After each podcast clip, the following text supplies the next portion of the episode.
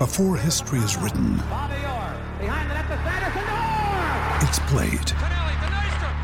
Before it's frozen in time, it's fought one shift at a time. Before it's etched in silver, it's carved in ice. What happens next will last forever. The Stanley Cup Final on ABC and ESPN Plus begins Saturday.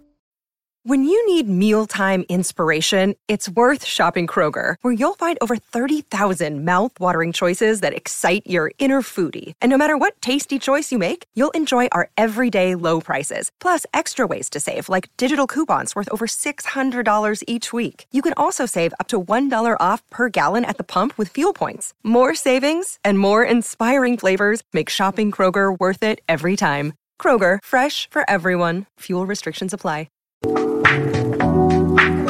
Thank you.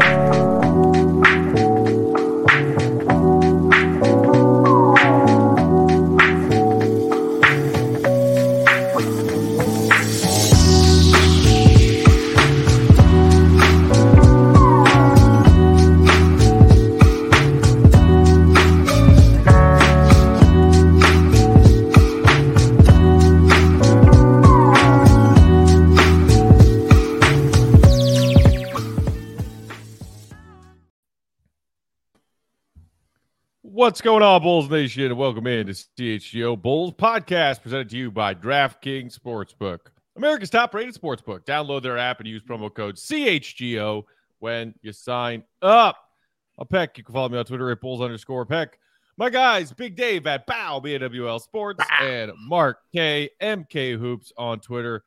Our pal producer Joey hanging out in the background. What's uh what's the album, Dave? That is Anderson .Paak, who I keep telling you about, Matt. That's Anderson .Paak in Knxwledge. That is no ah. worries. There's no worries. That's just another side group he has. This album came out a few years back. It is really, really great. Really, really incredible. You'll never hear it, but it's really great and it's really incredible and awesome. And I suggest people pick it up. Their new album drops this year. Yes, correct. Correct, Joey. Yes, Lord. Yes, he understands. Do you Yes. do you listen to it when you are in the mood of having no worries, or do you listen to it when you are being bogged down by worries and want to put your mind at ease? That is a great question, Matt.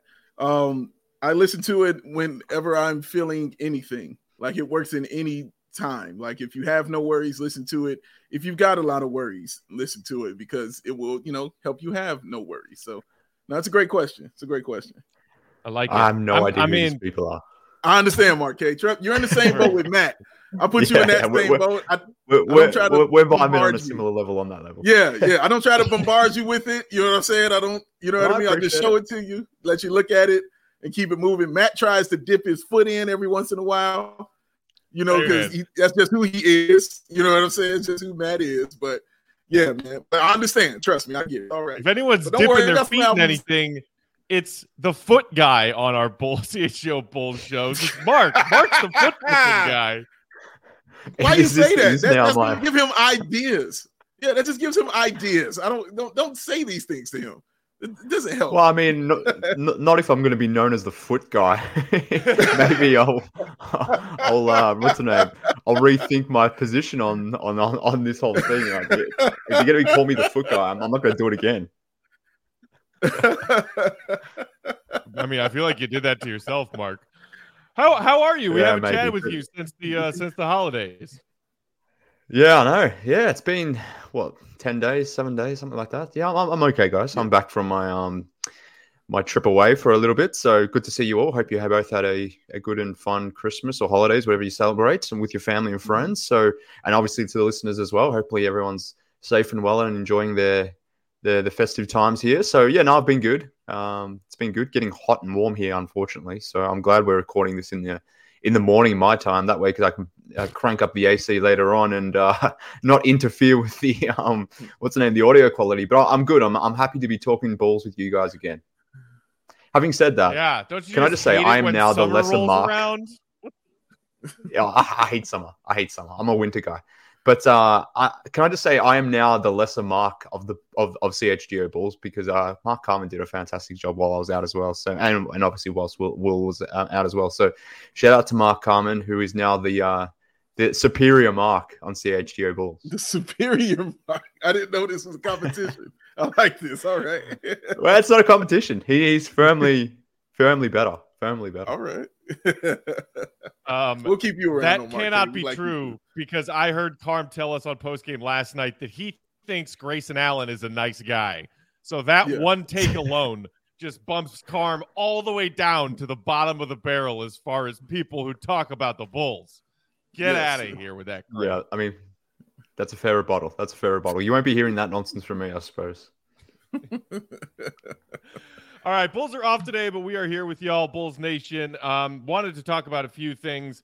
Later on in today's show, we're going to take a closer look at this Bulls win loss record against quality opponents and lesser opponents because it's starting to drive us crazy. But before that, Big Dave, I know that you wanted to dive a little further into Zach LaVine's shot action um, and what he's doing on the ball and off the ball. Yeah, um, Mark, Mark, you probably don't. Well, obviously, you're not privy to this because you don't watch the uh, games with us. But one of the things I continue to harass Matt with is Zach LaVine catching and shooting the basketball uh, from three. It, it, just bothers me to no end that he doesn't do it more. I understand why not having a point guard there, you know, to facilitate and to find him open to get him the ball, uh, like Lonzo did a lot of the times uh, last year. I get it. I, I trust me. I understand it but I really think things need to be drawn up for him to be to have more catch and shoot shots. Um, and I'm just specifically right now talking about the three point shooting. Uh, that's all I want to get into because obviously because the Bulls struggle with that, and I'm trying to find it wherever I can. And Zach is a really really solid, uh, really really good three point shooter, but he's even better when he's doing the uh, catch and shoot. So uh, I had Joey make up a graphic. Uh, Joey, can you put up a graphic, please? Either one uh, you want to put up, sir uh, I'll work with whatever you whatever you like to show. Uh, hmm. first of all, that's called catch a fire, Joey. That's not catching fire. That's catch a fire. That's how I wrote it in there. Um, the pull up, and that's a Bob Marley album. It's a Marley album, by the way. Um, so I wanted to show the difference between the the the two that he does the most, which are pull ups and which are uh, the catch and shoot. Those are the two that he really does the most. You saw the frequency with it. He he more frequents um, pull ups with the 21%. Um, the attempts slightly a little bit more with 3.8 as compared to 3.6. But the biggest thing, put that back up there, please, Joey. The biggest thing is the percentage. Look at the three point percentage 32% on the pull up, 40, damn near 44% from three when he's on the catch and shoot. When he does the catch and shoot, it's so effortless. It's so smooth. There's no real fade. Zach has a tendency to kind of catch it and fade um, for some reason or another. He's done that the amount of times he's been here. He like catching, and he likes to fade. But when he's doing a catch and shoot, it's a straight up shot and it looks so fluid and so smooth and so easy. The pull ups, we saw him do one yesterday. Uh, that wasn't a three pointer. He uh, hit him with the step back, toe was on the line, shot that nice pull up, went in for two. But in general, he does not shoot a high percentage on those pull up threes, man. And the catch and shoot, like when you're shooting damn near 44%, that needs to be utilized and incorporated in your offense much, much more. It has to be. Uh, Joey, show me the second one, please. Um, the second one I, I went to, I went and looked at the dribbles. Went and looked at his dribbles and what he shoots on that percentage when he's taking. You see zero, you see one, you see two, you see three to six, you see seven plus. Now, to be fair, the seven plus, he does the least. All right. He does that the least, to be fair. It's the worst, but he does that one the absolute least. The zero dribbles is the one he does um, the most, I believe, is 3.7 attempts. But the problem is the one tie for second is the three to six dribbles. like that's the problem for me. It's the three to six, and he's shooting 31% on that. So clearly he is better when he's not dribbling or he just takes one. I will take that 38% uh, every single day. I will take that. But I need them, team uh, Zach or whoever, to see this kind of thing and say, huh, maybe he's a little bit better when he is just not dribbling the basketball. Maybe we should run him off a few more screens, a la a guy like Steph Curry or wh- whoever shooter you want to name, and allow Zach to get open on these shots. On the baseline is where he always was shooting very well from three, uh, from over there too, where he would just post up there and then the guys would find him that way. But He needs more catch and shoot. That's what he needs. He needs more catch and shoot, ladies and gentlemen. And you see the numbers right there, man. The zero dribbles with 42%. It's laughable. And that's why I wanted to show it because it's laughable for me. It's not even really close. You know what I mean? That that it shouldn't be more catch and shoot from Zach LaVine, and it shouldn't be dribble, dribble, dribble, dribble, dribble, dribble, shoot. No, I need him to get the ball, square up, go up, cash money. We, we get more of that, you'll see better three point uh, percentage and attempts from the Chicago Bulls. Mark, where do you don't land on all this? disagree. Yeah, I, I definitely don't disagree, and I don't think anyone in the world does disagree with you, Dave. Um, and and I would love to see Zach shoot more threes. He's one of the best pure shooters in the NBA. Whether you're talking from two point line, three point line, whatever whatever situation, just his stroke more generally, just watching it, it it is art almost. So it's a beautiful looking jump shot, and he's super efficient at it. So I think everything you noted there is is correct. Uh, I'd love to see him shooting more threes. I probably want him to see want him shooting um, as many threes as he does as he does twos. To be honest with you, there are times when he does settle for the for that mid range shot where I'm like, okay, well, could, could this not be a three because you're shooting like mid thirty uh, mid thirty percent from the mid range? Where on Right. corner threes, for example, you're shooting thirty nine percent. Threes more generally, you're shooting thirty seven percent. As you noted, Dave, when he's catching and shooting, it's above forty percent. So he's a lethal shooter. Completely agree. But you sort of touched on it, and this is where I come back to it. Like, how much of this is a product of Zach, the player, the coaching that is being implemented, or the structure of the offense, or the sorry, the structure of the roster around him? Like, what percentage is all of this sort of culminating towards? I guess that's the interesting part, like the part that I always try to work out. Like, all right, is this is, is this a, like fifty percent on Zach, for example? Like maybe this is just a mentality thing where he wants to get his mid into that mid range. Dave, you mentioned like he likes to step back and fade away. Like, is that just a thing like he likes doing because the, the, the guys he idolized growing up, that was the thing they like doing. Um, you know, in, t- in terms of Billy's offense, is he wanting getting off ball more, shooting more threes, those sorts of things? I think he does, but how much can he get that happening with if Zach doesn't necessarily want to do that or every single time or to the rate that maybe we want him to? And then, like I come back to, like, given the roster construction, the fact that Demar and Zach are really the only two guys who can get the ball off the bounce and do something off the bounce, how many opportunities are there, I suppose, for him to be off ball in these sort of catch and shoot scenarios? Uh, it could probably only really happen when he and Demar are on the court together, because when one of them, like if Demar's off the court, for example, more more often than not, than not, you would assume that Zach's going to have the ball in his hands. So it's a product of probably all those three avenues, and just sort of trying to, to discern where it all sort of sits and h- how much is attributed to where. I think that's the interesting part. But I, I completely fundamentally agree with everything you've noted. I would love to see him shoot more threes.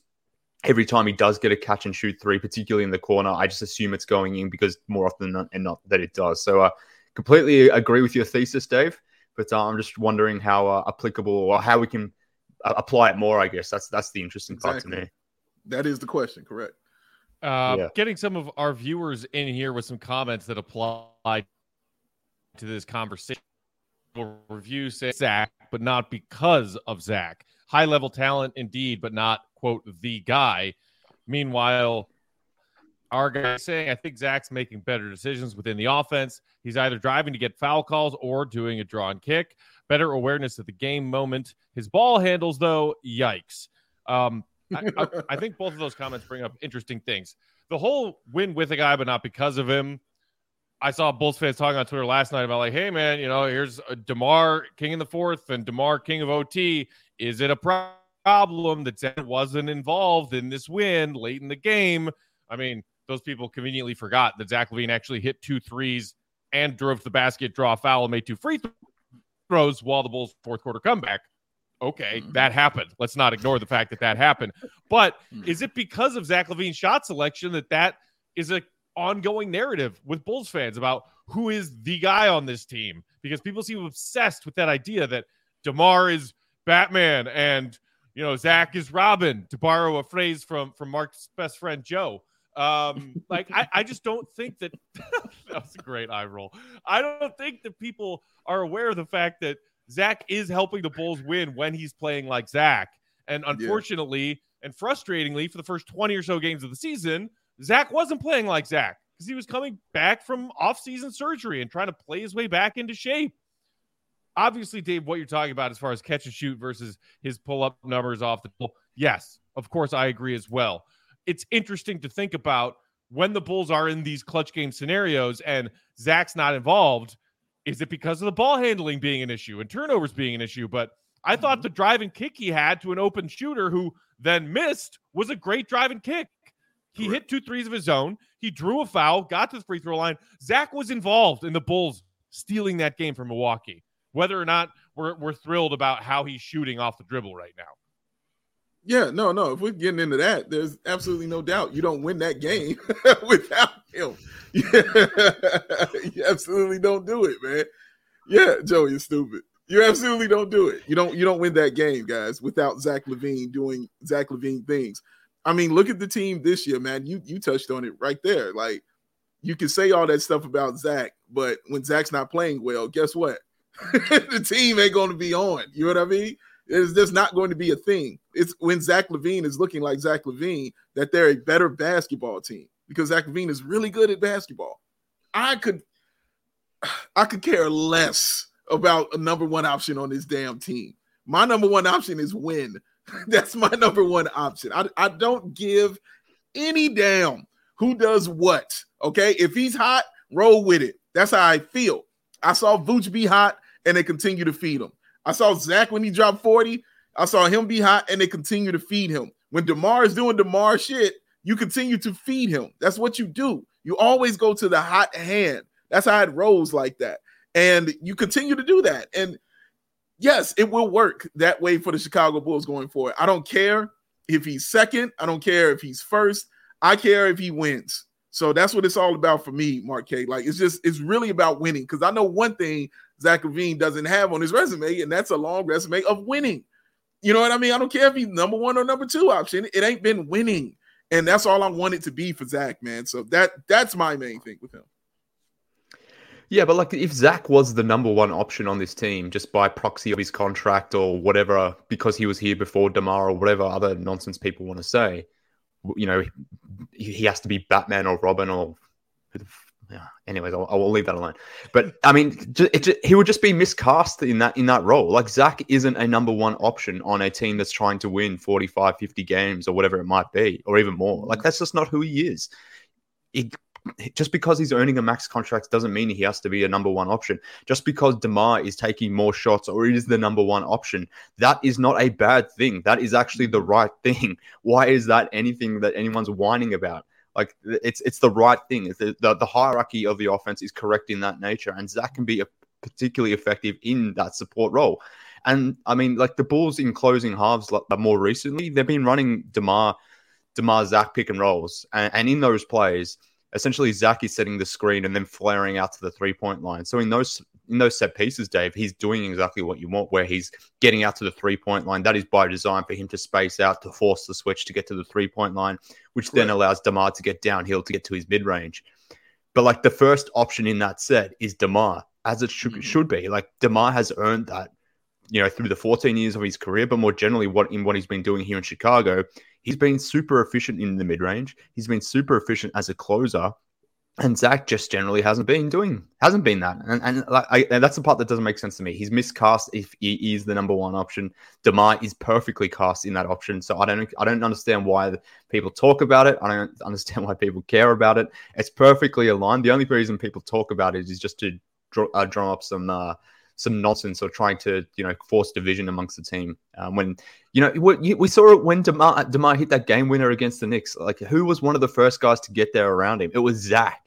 Zach was happy for his dude in that specific moment. So, would, would Zach like more opportunities to shoot the ball? Yeah. So would every freaking NBA player who's ever played the game. Mm-hmm. But he's not going to be uh, unhappy when his guys, uh, you know, taking those crucial shots in those moments and, and draining shots. So it, it's all a bunch of nonsense. Uh, it's perfectly fine the way things are set up, and the hierarchy is set up more uh, perfectly.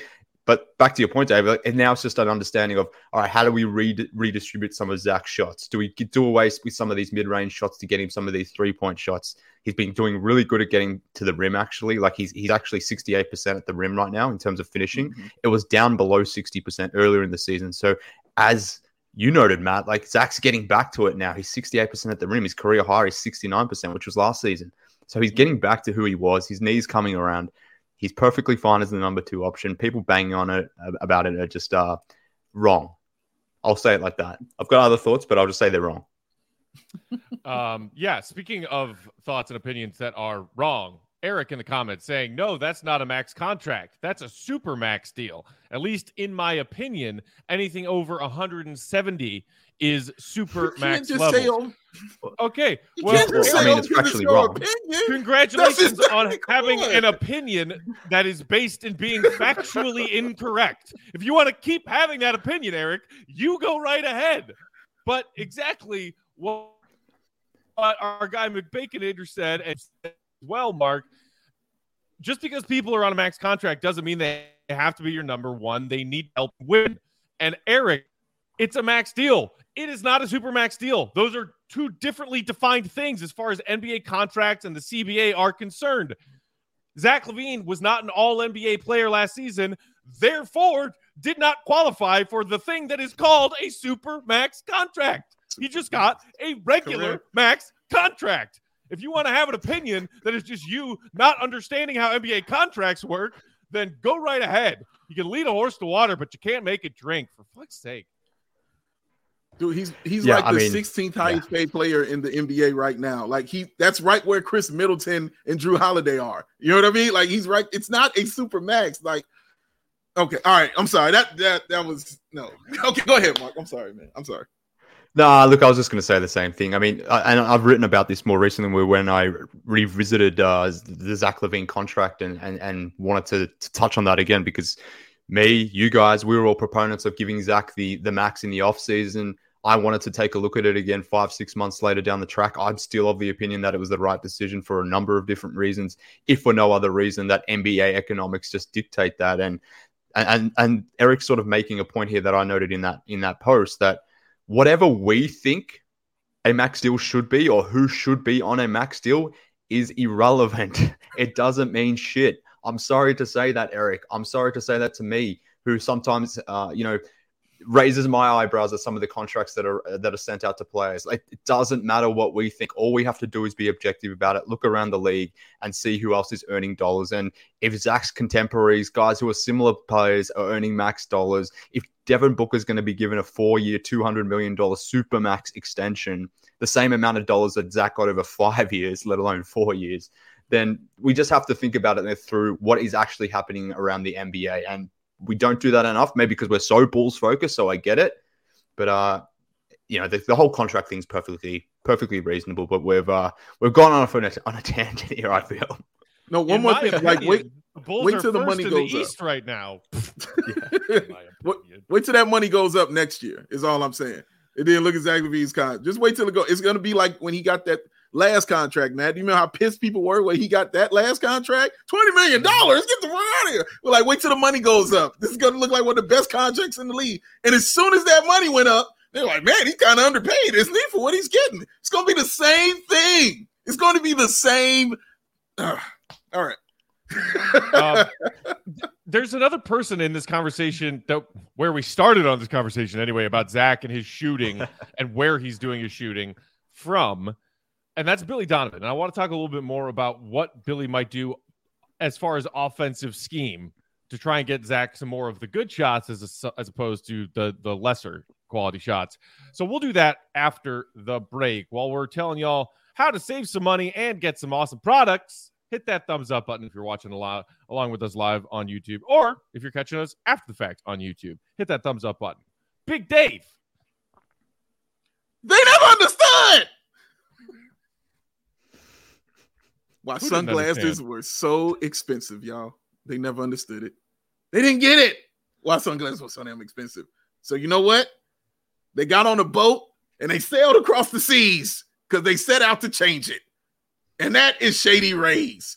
Shady Rays said, We will offer you, you, you beautiful people out there, those premium polarized shades featuring that world class optical clarity, sustainable durability, and styles catered to everyone and every lifestyle. Attack. Attack. Oh, yes. Ooh, yes. The best part about Shady Rays, y'all, that most insane protection program in all of eyewear that I like to call the Matt Peck Lost and Broken Replacements Plan. That is, if you break those shades doing something like watching a Bulls game or sticking your head off, off of a mountain and they fall off your face, whatever you like to do. If you do this on day one, Shady Rays will get you a brand new pair, no questions asked. 200,000 five star reviews let you know that Shady Rays is doing something right, ladies and gentlemen. So, exclusively for y'all listeners out there, Shady Rays is running that deepest deal of the season. Use that code CHGO for 50% off of two or more pairs at shadyrays.com. That is a buy one, a get one free. What they call that, Matt Peck? BOGO. That's a BOGO for the Lolo. A 54 for sure. Redeem only at shadyrays.com where you can find all their newest and best shades because the Shady Rays where the Rays are just oh so damn shady. Mm. Today's episode also brought to you guys by ComEd. The ComEd Energy Efficiency Program is committed to helping businesses in the communities they serve manage energy usage and lower energy bills now and into the future. ComEd offers a wide array of incentives on lighting and other efficiency upgrades to commercial, industrial, and public sector customers of all sizes across their territory. Customers can inquire about how to upgrade outdated lighting to energy and money saving efficient LED lights. Learn more about network lighting to operate your lights through your mobile device and track your facility's energy usage and more. Incentives have recently increased for indoor, outdoor lighting and lighting controls, making those projects even more cost effective than before. Saving energy, saving money. Who doesn't want that? So here's what you do visit comed.com slash powering mm. biz. That's B I Z to start saving money and energy. To start a project, you can contact them at 1 855 433 2700. That's 1 855 433 2700. For more information, email businessee at comed.com or public sector ee at comed.com. Mm-hmm.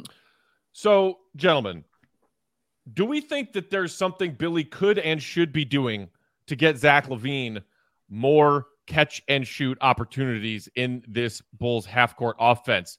Because we see him get those opportunities sometimes i believe you know dave when you looked up those numbers it said he's averaging maybe three of them a game just over three yeah. catch and shoot threes a game how do we get that trend closer to five or six catch and shoot threes as opposed to three of them and three or four pull up off the dribble kind of catch and shoot threes because the other element to that is this team that doesn't have a point guard and zach and demar being primary ball handlers Mm-hmm. Do we want to get Ayo more involved or Dragic or whoever as more of a point guard to facilitate and let Zach have these plays run for him, but where he is having a play made for him off the ball? Because yeah. it seems like there is an opportunity to do that. Yeah, for me, it's it's I'd like to see him with Dragic. Um, and try that a little more because Dragic, you know, is more of that traditional kind of point guard you know, can come off that pick and roll and, you know, maybe find that open man out on the perimeter when the defense kind of collapses on him because he hits you with that fake, he can hit you with that fadeaway, which can kind of draw in the defender at the same time. He could do those kind of things.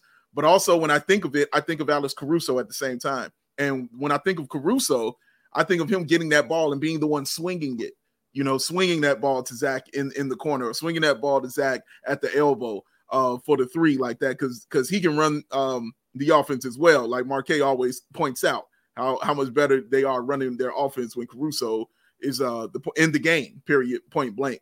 So I just want to see more options with that. And with Zach being the primary guy on the floor. I don't know if it would be better or worse with uh DeMar on the floor. I just know what it looks like now with DeMar on the floor and them doing it. And he doesn't get, you know, as many opportunities. And I'm not saying it's DeMar's fault or anything like that. I'm just talking about what it looks like. Um, so I'd like to see it where he gets those opportunities where where Zach is basically the primary guy and the point guards and the guards and the ball is just it has to move as well. Like and Zach can't get it and then you know kind of go to sleep with the ball. You know what I mean? Like it gets to dribbling around, you know, and doing those Zach LaVine things that I cannot stand. I need him to be constantly moving on some of those plays as well, because that is how those shooters get open as well. The constant movement. If the ball is movement, Zach has to be moving as well, coming off of those screens. So you you want Drummond in there, who's a great screen setter as well. Uh, Patrick Williams, who sets those screens, who refs are also looking at a little bit more now when he's setting those screens, but he's a big body that you want in there setting those screens. So I would like to see those kind of lineups uh, in there, man, to try to try anything because you can't have something that works this well and and do it so few times. Like we got to figure something out, uh, Mark K, where they can get the ball, and maybe maybe you can look at it uh, a little more differently because you break the X's and O down, X's and O's down a little a uh, little bit better. So, but that's what I, would like to see. I'd like to see, um, yeah, either Dragic uh, or Caruso be those guys on the floor setting and running the offense, and Zach the guy who's moving around, you know, catching those screens, catching that extra tree and getting that pass and shooting because he can shoot from anywhere. He can be logo LaVine. We've seen it happen. He can shoot from anywhere, man. But yeah, I just want those things to go down. Yeah, I think I, I definitely again I, I, agree completely with you, Dirk. Um, so and I, the point that I want to make is like there's there's obviously different types of catch and shoots as well. Like there's the movement catch and shoots. So I think that is something that Billy could do more and Zach could do more, getting running off, uh, running around, you know, numerous screens the way the Kings sort of use Kevin Huerter, for example. Uh, mm. AK in the comments before, I think med- mentioned like Ray Allen, Reggie Miller, like your, your, classic movement type shooters. Rip Rip Hamilton as well was a guy who just constantly mm. moved, got to the mid range, not necessarily three, but those dudes were constantly moving to get to their shot, and they, and that's that, that's one aspect, obviously. And then there's just the catch and shoot where Zach's not necessarily having to move, but someone else has broken down the defense. Uh, yeah. You know, they've got into middle. Zach's guys had to help off, help, help, help down into middle, and then the balls come back out to him. He's spotting up, and, and obviously, you know, he's shooting that shot. So there's multiple ways we can look at this. But in terms of movement shooting, like this is the part where I find difficult to answer and. I don't want to blame one single person because this is this is one of those things where I don't think we can answer ourselves without knowing what's actually happening in the background if we're being fair and objective about it. And, and the reason I say that is how much of is this on Billy's you know system philosophy the way he wants his guys playing within the offense or how much is this just Zach, who Zach is does he not want to move off ball in the same way that Richard Hamilton did or Ray Allen did or Kevin Huerter, insert whoever that type of player is. No one moves like Steph Curry because it's freaking hard to do one. Like to have that stamina is one thing. So maybe Zach just can't do that because he's athletic base or his conditioning isn't at that level. I assume it is because he's a super athlete, but maybe it's not.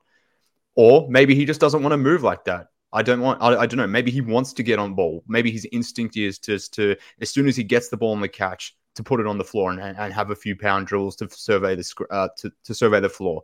Mm-hmm. Like that would be my assumption that that is his natural tendency, and that's why we don't necessarily see him in that sort of uh, that that role moving like like we want him to. But again, it's an assumption. But maybe it is on Billy too. Like maybe maybe they could do more of that. And, and we, we go back to the the athletic article from a week ago where it sort of vaguely referenced that Zach and the Bulls and, and maybe Zach and the coaches weren't necessarily aligned. Like is one of the things that on they're not aligned on, like how he's being used. Maybe he actually wants to be in these situations more where he is moving off the ball and running off the ball in in in a way like uh, Eric's in, in the comments here saying, you know, maybe he wants to be like a Devin Booker or a Bradley Beal or a Kobe Bryant or someone like that who's sort of on ball and, and doesn't necessarily want to be working off ball like that, like in a more quote unquote role guy sort of way.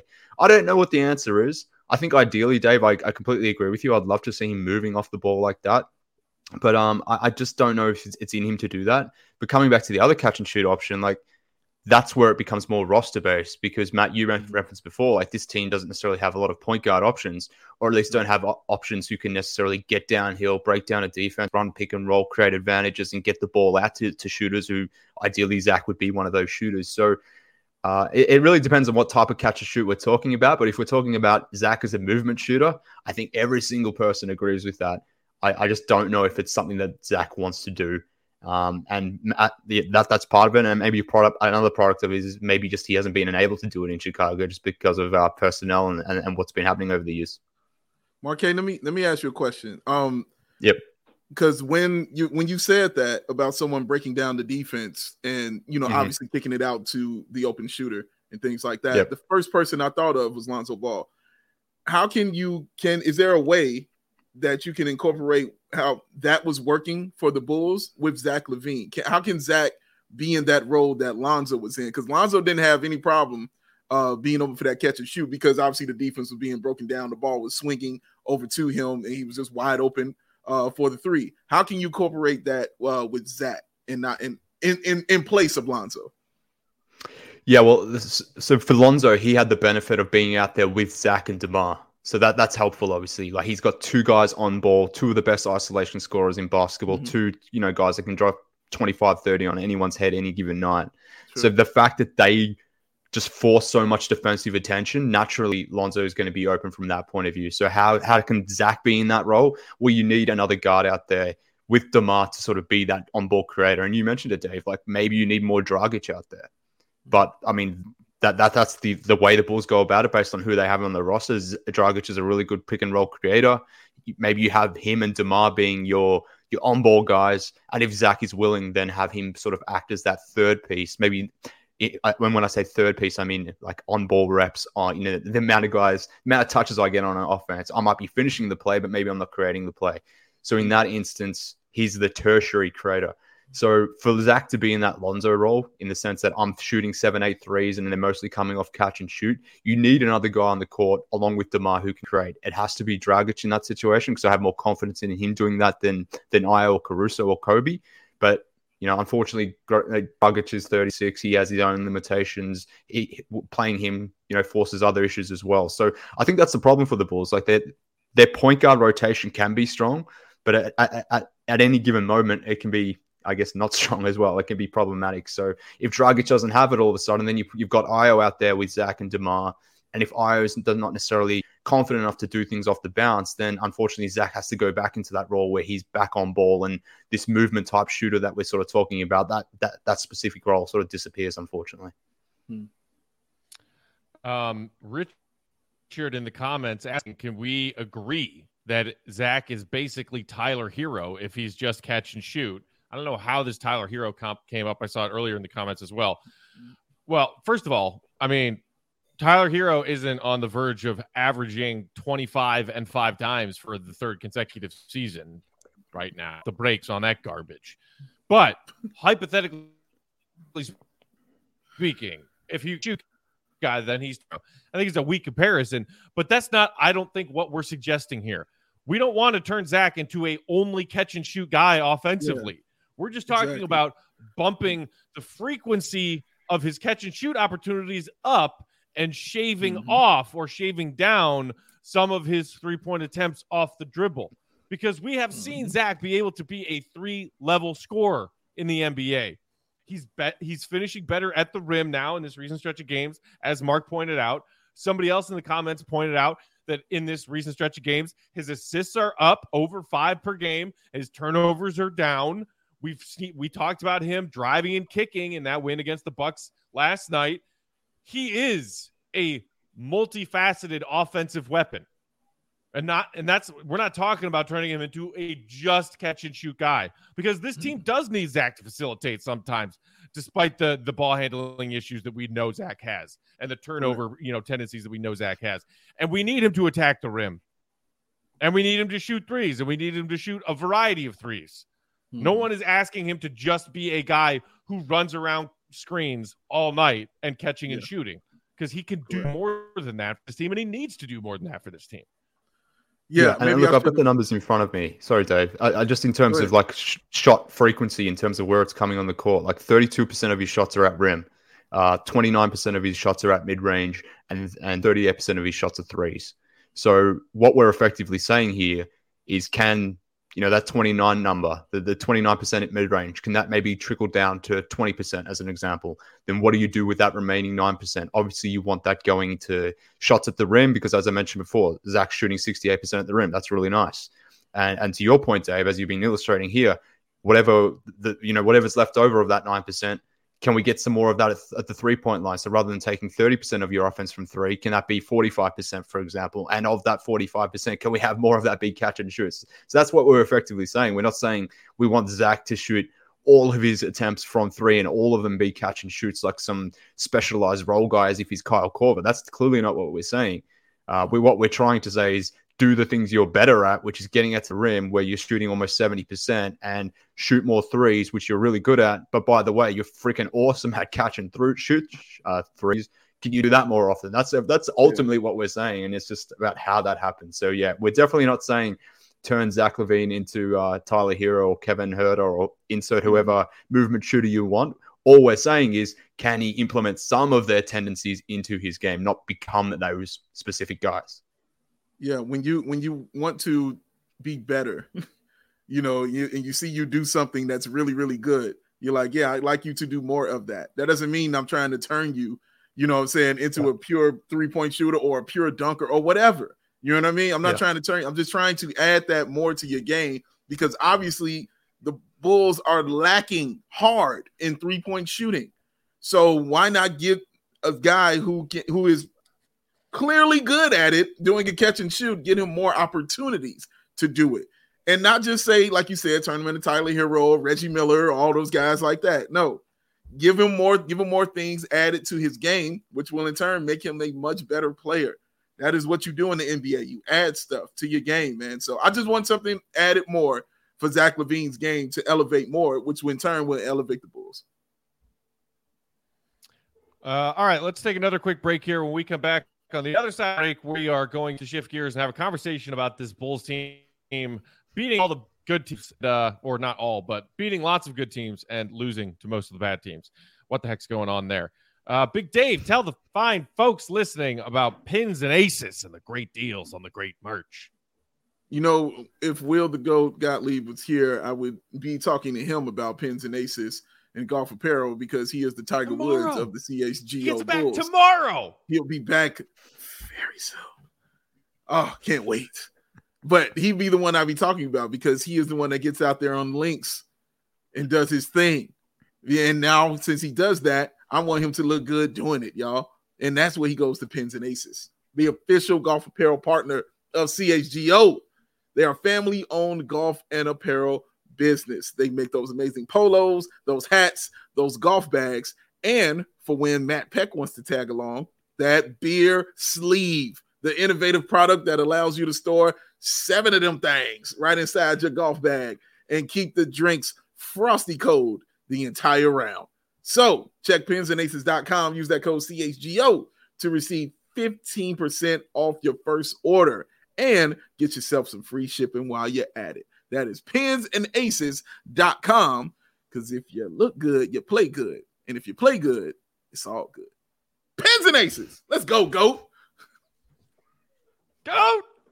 Today's episode also brought to you all by our friends at DraftKings Sportsbook. When I throw down on NBA action, it's got to be with DraftKings Sportsbook, an official betting partner of the NBA and our official betting partner at CHGO. New customers, when they sign up, can bet just $5 on any NBA money line of any NBA game. And if your team wins that money line bet, you will get $150 in free bets. Plus, everyone can combine multiple bets for a bigger payout with those DraftKings stepped up same game parlays. Bulls have two games this weekend Friday night, Saturday, back to back. Pistons and Cavs. Put some parlays in there. Have some fun and make some money. DeMar points, assists, Ayo, steals, or made threes, whatever you want. Put it all together for bigger odds and bigger payouts. Because we were off Tuesday, today is our DraftKings pick of the weekday. I'm mm, looking at tonight's action in the NBA, and I see the Grizzlies on the road taking on the uh well, let's let's be honest, the wilting Toronto Raptors. Grizzlies yeah. are road favorites, but only by three. Grizzlies minus Ooh. three right now, minus 110. I like the Grizzlies to cover that fairly easily. And if you are so bold, I might even advise pushing that, setting your own line for the Grizzlies to cover minus four and a half against the Raptors tonight. That gets you plus money at plus 110. That is my mm. DraftKings pick of the week. Going with Big Dave's guy, Ja, and the Grizz on. on the road. One more time, don't forget to use that promo code CHGO when you sign up at DraftKings Sportsbook. Mm. All right, guys. Um, the Bulls. Joey, can we take a look at the Bulls record real quick, broken down at who they're playing? So here you go. Top three teams in the East. That would be Boston, Brooklyn, Milwaukee. The Bulls are five and one against those teams. If you want to lump in the sixth seeded Miami Heat currently, that's seven and one above 500 teams, at or above 500 teams across all NBA competition for the Bulls thus far this season. They are right there at 500 themselves 11 Mhm. wins, 11 losses. And Mhm. then there you see when the Bulls have played teams that are currently below 500, they are four and eight against those teams. Gentlemen, I know we touched on it a little bit after the Rockets loss and then the Bucks win, which is now Bulls fans expecting the unexpected based on the level of quality we think this Bulls team is. Last season, the Bulls were mediocre, beat up on the bad teams, couldn't beat the good teams. This Right. season, it's flipped, and I don't understand it, and it's frustrating as hell. What do you guys think about this trend, and do you think it's changeable for the back half of the season? Yeah, go ahead, Mark K. Well, I, look, I'm, I'm equally as frustrated. It, it's it's it's annoying because as as as everyone has noted, as you just noted, as we routinely say on this podcast, this team couldn't beat good teams last year. That was an issue. They've seemingly fixed that now. Now they can't beat shitty teams. it's annoying. Like it, it's really frustrating. And like particularly when you think about the losses, like who they've come to and how they've happened. Like even if like if Vooch just hits his free throws against uh what's the name the Magic, then you know obviously that's a W. If the Bulls just don't lay an absolute egg to the Rockets and win that game, the game they should have won, then that's a W. If they don't play terribly against the Spurs and Wizards earlier in the season, now granted the Spurs and Wizards were playing a lot better at that point in time. They're not as bad as what they are now, but nonetheless, they should have been wins based on uh, you know the expected goals of all these teams. Mhm. But it, like, th- this is the part that I just that frustrates me. Like, even if they just play it at a mid-level, uh, you know, standard in, in- against those teams, they're Ws. And if they are, this team is like, okay, they're only a couple games above 500. Maybe people are still not, uh, you know, pleased in watching that type of basketball, or not, or not uh, happy watching the team that ultimately probably won't win a title. Maybe those thoughts are still there, but maybe they're, the the volume of those thoughts are turned down a bit. But nonetheless, like to me, it's just so much missed opportunities this season thus far. And I, and look, this came to head obviously against the Rockets. Like, is this just an application issue? Like, do these do these guys for whatever reason think that they can just roll up and beat the Houston Rockets, the the, the San Antonio Spurs, the Orlando Magic, whoever it is? Like, it kind of feels like they think they've done something in this league as a team. Like, it feels like they like they were the Lakers of the of, of a, the three peat era Lakers, for example, who could just roll up and just play whoever they want. Didn't care if they win or lose. Come playoff time, like they would they would come out and uh, get things sorted. Hell, maybe they think that maybe they think that they're 96 Bulls for some reason. But it just I, I just get that that vibe from them that they, they feel like they've done something last season to earn the fact that they can just roll up and not necessarily apply themselves, go balls to the wall for 48 minutes. And that's frustrating because a lot of their identity from last season was built around playing that type of manic style basketball where irrespective of who they play, were playing, they were going to beat up on pit teams, which is why they were so good against, you know, poorer teams last season, where it just feels like for whatever reason, they, they feel like they can chill on that identity now and they can just roll out there and, and beat a team like the Rockets, which is just stupid thinking because Mhm. the league hasn't been uh, I guess there hasn't been more parity in the league for a number of years. So that's just the frustrating part. Like I just had a feeling yesterday that they were going going to beat the Bucks because this is what they've been doing all season. They're four four and one against the Celtics and Bucks, but they're one and four against the Rockets, Magic, Hornets, Spurs, and Thunder, which just makes no sense at all. Like how how you as a team. I mean, it makes perfect sense because this is who the team has been all season. But then it also makes no sense because how do you take these teams so like w- with no respect almost? And, and like that's the frustrating thing like just play good defense respect your opponent and you're actually going to have a winning record right now. We wouldn't be talking about blowing up this whole damn thing. So uh, a lot of it's controllable and that's the frustrating thing. They just haven't controlled what they can completely control. Here's some good and bad news, depending on how you want to take it. The Bulls going forward have the second easiest schedule in the NBA. so, how, however you want to take that, is that good news? Maybe. Is it bad news? Maybe. Um, depending, just showing they they. I think you hit on what I wanted to say, Mark K, which is they play with an attitude that they haven't earned, and they play with a sense of, oh man, we can just come back and do that. I'm like, that's the attitude of like championship winning teams. Like when we were watching that Mhm. Rockets game and the Rockets got off to that uh start, Matt, and I told you, I was like, well, you know, they're gonna come back. They're gonna let them back in the game because they're the Rockets. And yes, that's what happened. They came back and they let them back in the game. But then the Bulls forgot to look at the clock and realize it was the third quarter when they got the lead because it's like they packed it in after they were like, all right, we're good, we're done. Let's just coast here from now on. Wasn't going to be like that. And they have to understand every single night is going to be that kind of fight. It hasn't clicked for them yet. In several of these games, they have come out against these lesser teams. These lesser teams have just jumped on them from the beginning. They've seen the good teams jump on them, and for some reason they they're able to pick it back up, you know what I'm saying, and get back in there and do that thing correctly. But against these lesser teams, like you said, the Rockets, the Magic, you know, teams like that, they get off to these starts and they just think these teams are going away you know, and they're just gonna give it back to them, and they're gonna over. Oh man, we're playing the Bulls. Oh no, you know, like them kids don't remember Jordan. You know what I'm saying? They don't. They don't remember Pippen. You know, you can't. Imp- there is no imposing your will on this team, on these young teams, because you haven't earned the will to impose yet. You haven't gotten to that level yet. You still have got to earn it game after game. They're not looking at the contract saying Zach LaVine signed a max deal. Oh man, like that's It's not intimidating. You know what I'm saying? They just know DeMar DeRozan is going to do his thing, and everybody else they can probably, you know, compete with. Young team who doesn't know better is very scary. People with nothing to lose is always a scary thing. The Bulls have to come in with that same mindset every game, not just against the good teams, but against these bad ones as well, man. Big Dave, I said it to you last night. Yes, yes. Sorry, the this logo is totally blocking my you know everything I've got going Your on beautiful here. Beautiful face. Um, not much, not much. I'm gonna ignore that comment. Uh, if, I said it to you last night, but it feels like that. If I didn't know how to word it exactly on Twitter, but if every night it feels like there's a moment where the Bulls are playing in a pickup game, and the other team just called out, "Oh yeah, we're at 19, by the way."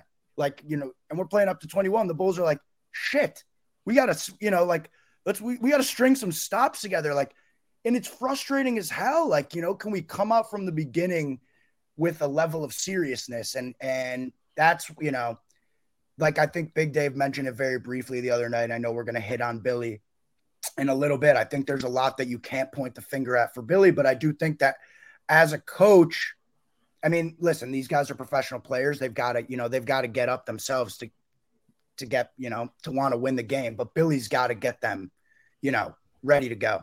And so that's what's fr- just frustrating watching them have these moments every night. And it's been all season. Yeah. Thank you, Joseph. Um, You're, you're welcome, can, Dave. can we take a look at the uh, thoughts from Billy about this issue his team has? Because I thought it was interesting. This is uh, via K.C. Johnson, his post game write up last night. We talked a lot about going into tr- uh, talked a lot going into training camp about playing against the best teams. I think we've competed well against those teams, but some of these other games, I think we haven't performed and competed and played level we have against some of those playoff teams. It's good to see us compete. We've got to play like that all the time. We just do. We all have to hold each other to that standard. And his Mm. two leaders on this team, DeMar DeRozan and Zach LaVine, echoed those similar sentiments after the game. And Big Dave, it seemed like you and I maybe disagreed a little bit when we first brought this up. Uh, I think in pregame last night about Billy taking responsibility for that after the Rockets game. Whose Mhm. responsibility is it to not dig yourself a 10-0 hole against a team that has the fewest road wins in the league playing on your home floor, and then also a giganticer hole later on in the first quarter because Gigantic. you overlooked them. I I okay, yes, Billy has certain things on his checklist that he needs to make his team and his players aware of before Mhm. the ref throws that ball up at the beginning of each game. To me, that is not something that an NBA coach has to do. Is say, "Hey guys, don't overlook this team." Cuz duh, every game matters. Every opportunity to get a win matters. But these words from Billy and the the similar words from DeMar and Zach are like, well, yeah, we just got to play that way all the time. So why don't you? That's the infuriating part, I think. See, and the reason I, I disagree with that, Matt, is because to say that would be to say everybody has that same mindset. That would be to say that common sense is common, and it's not. Some people have to be pushed and told those things all the time. We can talk about Patrick Williams all day long. You know what I'm saying? Like he has to be told things that normal people don't have to be told to do. You know, like that's just that's just what it is. You can't go in assuming they already know just because Zach and Demar know, just because Vooch knows. Well, maybe Ayo ain't got it. You know what I'm saying? Maybe uh, Patrick ain't got it. You know, maybe uh, uh Dragic is chilling because he played too much last night and he's trying to relax against this lesser team right here. That's that's on that's on Billy. Like he's got to have those guys ready to play. Like, and that's why I mentioned Thibs to you. Like the one thing about Thibs, how you felt about him? You were ready to play every night. They, it didn't matter. It didn't matter who he put out there on the floor. They were ready to play every single night. It was going to be a dogfight. That's all you ever heard from the opposing teams. Oh man, it's going to be a dogfight going and playing against the Bulls. It didn't matter. They were going to be ready to play. It didn't matter if they were playing the Jamico Saints or if they were playing the Lakers from the 80s. It, it was going to be ready to play every single night. Not all of that is on Billy. Definitely, uh, you have to. Some of that is definitely on the players for sure. No question about it. They've got to be prepared themselves to come out there and not be embarrassed because they're the ones who are going to be embarrassed, not Billy. But he's got to have those guys ready to play, man, every single night. And he said it in that quote right there, man. You just said it. We talked a lot about playing beating those good teams. We talked a lot about that. He didn't discuss that. He said we talked a lot about just beating teams in general. Because in his head, he's like, "Well, I ain't got to tell you to beat these lesser teams." Right. Well, yeah, that makes more sense as a goal to set for yourself after a season yeah. in which you did beat up the bad Correct. teams and you Correct. couldn't beat the good ones. So, hey, training camp, here we go. We're going to focus Common sense, on right? beating good teams. Mm-hmm. Common sense, way, right? Let's also keep beating the teams that are less talented than we are. Let's See that also that part detail. That little detail, that one right there, man. that one right there. Some people need to have that stuff. You know what I mean? Everybody isn't a self starter. Everybody isn't just completely, totally motivated on those things. It has to be like that. You have to you have to get on everybody all the time sometimes, especially now. You see the record. It's showing you. You got to get on their ass. I hope he gets all in their ass for this Detroit Pistons game, man. Like I hope he tells them like it's game seven of the fucking finals. Like they got to win this game, man. Like going in, they have to. They got to win this game. I think you're both right. I like I, I, probably lean more with Peck here than, than you, Dave, but I think what you're both saying, there's elements of truth in, in both things. And, and this is a thing that I think we more generally get wrong. And by we, I mean every single human alive. There can be multiple truths at the same time. So whilst I agree that maybe at sometimes like Billy needs to maybe re- read the room. Maybe his guys just mentally exhausting themselves in the previous game. Maybe they're just not on it the next game for whatever reason, even though they should be. They're, you're playing a team like the Rockets who are okay. They're, they're, they're, at the bottom of the West. More recently, they have been better, but nonetheless, you're a team who should beat this team, who's traveling, who's three and thirteen on the road. Like you should beat them. Like you should inherently know that. But sometimes, for whatever reason, people just don't know that. Maybe it's not a, a, whole thing. Maybe it's just not a person's personality all the time, but maybe that needs to be reinforced in a specific moment. But I do agree with Matt that it is absolutely ridiculous that sometimes these things need to be reinforced. So uh, I think you're both right ultimately. But I, I guess the one thing I would say here, and, and coming back to like player tendencies and trying to, again, it's hard for us to completely know these things. We're obviously looking at it from afar and, and similarly to how we were talking about Zach and whether he wants to move off ball and play the, the way like the, the way we'd hoped he could play, maybe more of those catch and shoot roles.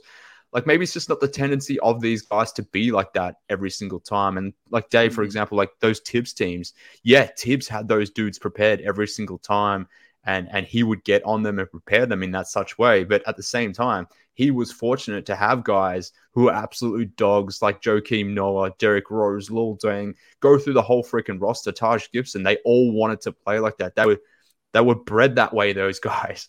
So you know, Thibs can say all the right things, but if he has a set of guys like he had maybe in his early days in Minnesota, like around Karl Towns and you know Andrew Wiggins or whoever it might be, who just don't have that natural tendency to play that way in them, you, are going to get spotty results, I suppose. So maybe the Bulls are very similar in this way, whereby you know Vooch, Demar, Zach, you'll see them on occasions bring it where they're down and they get back into games. Like we saw it against the Bucks yesterday. Like Demar willed the team to that to that win on both ends of the ball.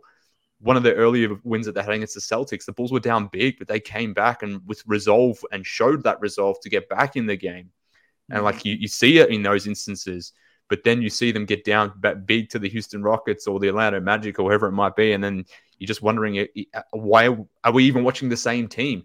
So I think a lot of that comes back just down to like the natural tendencies of this of this team and the fact that they don't really have that rah rah guy. They don't have that in their coach. Billy's not that type of coach, but they don't also have sort of personnel on the court as well, which is maybe a flaw of the roster. Maybe like, and we've spoken about this before, like they need their Joe King, they need their Draymond, they need someone to get on their ass. That, that extension of the coach. They need that freaking goon. Yes, they need that goon. So maybe maybe that's something uh, you know AK needs to go and find.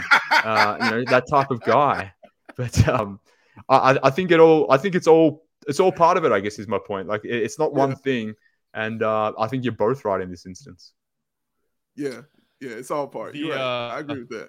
Yeah, I, I mean the the thing is that this team, and we've we've mentioned it before, has such small room for error as far as the way it's constructed, and so you yeah. can't get away with lackadaisical effort nights or even lackadaisical starts and digging and exhausting yourself digging out of a 10 or 15 or 20 point deficit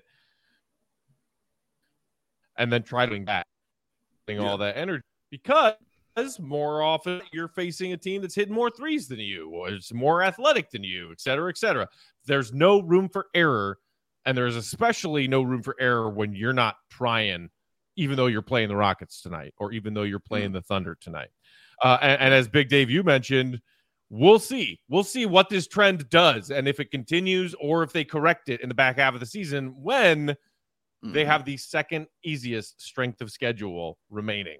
Is this a mm-hmm. good thing or a bad thing? Right now, it looks like a bad thing the way that the Bulls play going up against lesser competition. Um, yeah. Very, very fascinating. And we're going to get another example of this dichotomy back to back when we play the Pistons on Friday, mm-hmm. and then mm-hmm. the very, very good Cleveland Cavaliers on Saturday.